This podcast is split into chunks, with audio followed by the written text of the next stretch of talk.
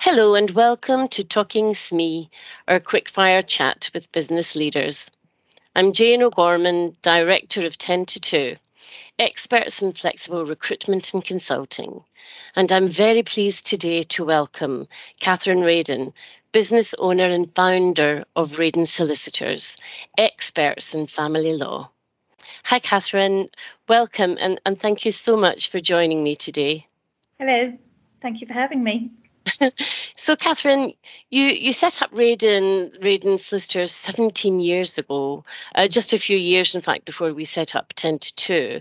I don't know where the time goes, but, but what inspired you to establish your own business? I had been working in London for about 12 years and I had two children and I, I was just about to have my third.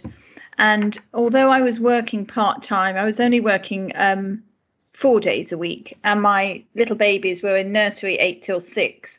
My eldest was about to start school, and I really wanted something that was far more flexible. Right. And so I set up a firm that enabled me to be around for school pickups, really. And so um, I set up with the idea of working one or one day a week or possibly half day a week. Um, and so that, that was the main reason for establishing the business. And the second reason was in terms of clients. Um, I was in a West End London firm doing divorce for very high net worth clients. And they weren't really the people I was mixing with.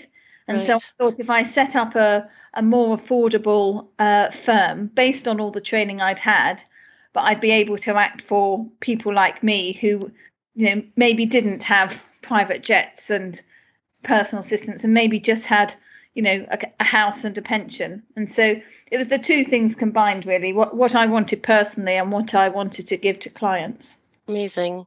And did you did you come across any any particular challenges in those first years as a business leader uh, given that that step into your own business?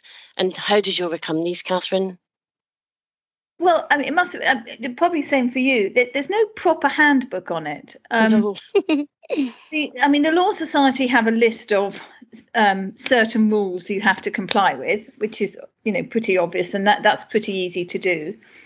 Um, so I didn't really have any any particular people backing me up for it. My my accountant, my first set of accountants, whenever I asked for some advice, they asked what my husband wanted, thought about the oh, idea. Oh um, and so I, I, I was I was dismissed slightly, but I mean I was only working a day a week, and I don't think anyone really thought it was possible to do it seriously. But that that was the main challenge that I wasn't really taken completely seriously by people locally. But, bizarrely, my the London contacts took me very seriously, and they they sent me some really good work. Um, but you know, I only had to work on two or three cases, but they they had confidence in my ability as a family lawyer, and they weren't really interested in how I was going to set the business up. But the people who were around me watching me set up the business weren't were quite surprised at that whole idea. Well, and now obviously the business is very successful, and, and you already have a number of offices in, in desirable location, locations. Was was that part of your initial business plan, uh, and do you have plans for, for wider growth? Bearing in mind, as you say, you know when you set up in the early stages, there was a, there was the work life balance element there, kickstarting a few days a week. But what what was your view at that time? I mean, that was it. I was um, I had um, an office in Shenley, which is a tiny village just outside of St Albans, um, and then as I got busier, I needed to recruit people, so I moved moved to a bigger town and moved to St Albans after about three years. And I didn't really, to be honest, have a pr- proper strategy or growth plan. Um, as I got busier, I hired more people, and then I had a bigger office. Right. But um, we were we applied for a couple of business awards, and they were quite good at um, enabling you to self audit. And it was when we were about ten years old. I had a look at how far we'd come and whether we had a, a blueprint now of what we'd done and how we'd done it. And I'd say since for the last seven years, I've got a quite clear strategy and I know what I'm doing next year, three years, and five years' time. But certainly in the first 10 years, it was just focused on providing services. It was quite reactive. I was providing services for the clients and then getting offices. I wasn't really forward thinking properly. Whereas, would you say now it's, you're much more proactive yes. in that sense? Yes, I've, I've definitely got, I know where I'm going to be next year, three years, and five years' time. So amazing. I'm proactive. Amazing. And, and what would you say has been your biggest highlight um, so far, your proudest moments in starting the business? Because that's that's quite a transition from those early days to the point you're at now, where you have that clear vision of what's ahead of you. What's your biggest highlight so far? Well, if, if you'd asked me two years ago, I wouldn't have agreed, but now I'm through it.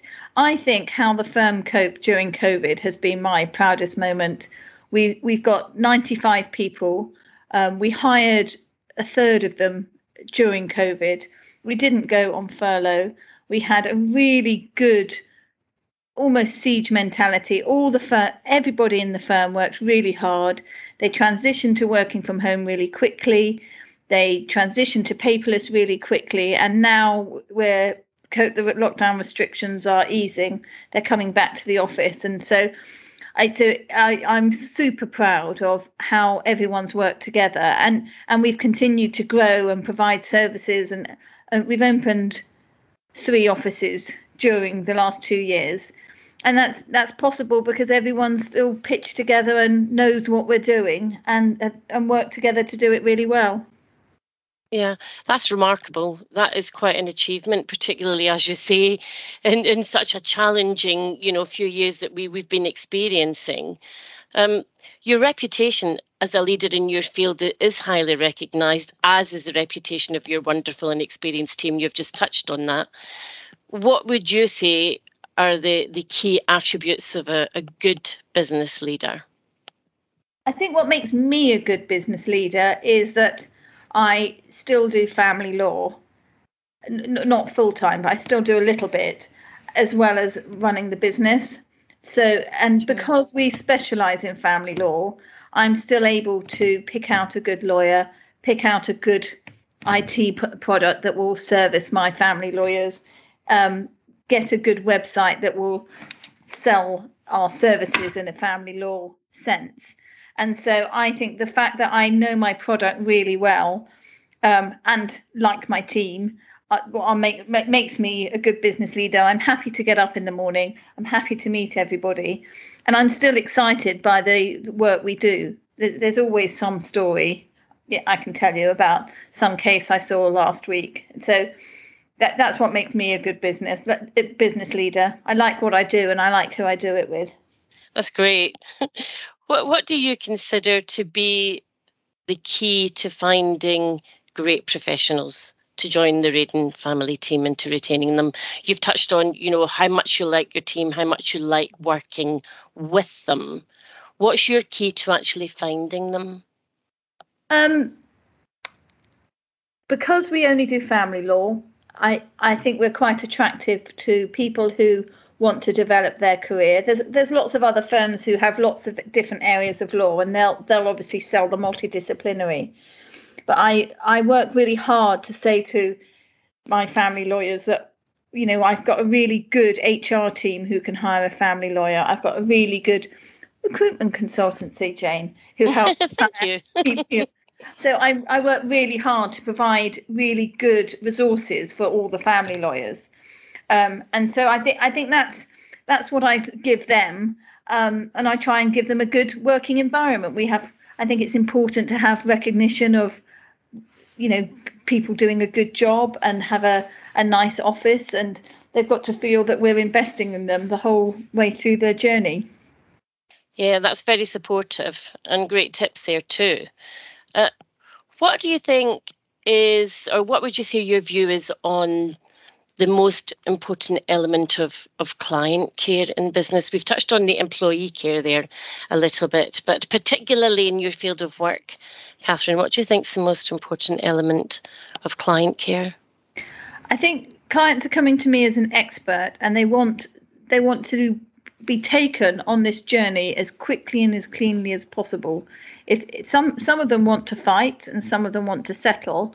Um, and they, I'm meant to be there as a, a, sounding board. If they want to run a bad point, that's fine, but they need to know it's a bad point. If, if, if they want to run a good point, that's great, and I'll run a good point as, as well as I possibly can. So we have to share knowledge, the two of us. I need to, they need to tell me what they want, and I need to explain to them how we'll get it. Um, and so and so empathy is an important element of it but it's only one of the elements because they don't come to me to pass them tissues all the time. It's right. it's to push them along the journey really. Amazing. There's some good tips here, even in general business terms, in terms of having that and sharing knowledge and listening and understanding. So that transferability is is a good piece of advice actually in thinking about client care in any business. What what would you say for you is is the most rewarding part of your work? Our our job is quite transactional. It doesn't we don't it doesn't last for very long, and it's it's it's really rewarding to see the clients move on with their lives after um, after they've spent some time with us. I I keep in touch with a lot of them, and they, if they come to me feeling uncertain or worried about where they're going to live or how they're going to move on with their lives, the most rewarding element is seeing them move on to their the next stage of their journey with a optimism for the future. And then I keep in touch, and hopefully the optimism is well placed, and um, you know they have moved on and got a nice home and a good job and a good relationship with their children. Yeah, it's so important and and it's lovely. That must be, I can imagine, such a rewarding part of what you do. Yeah, definitely. From for our listeners out there, um, and and particularly for those who after such a challenging few years, and you've you've already mentioned for you particularly, that's one of your proudest achievements that you have been able to come through this last couple of years and actually grow and build. Um, but for those of our those who are listening out there um, who are currently looking to expand and grow their business, do you have any particular tip that you would like to share with them from your own experiences, Catherine?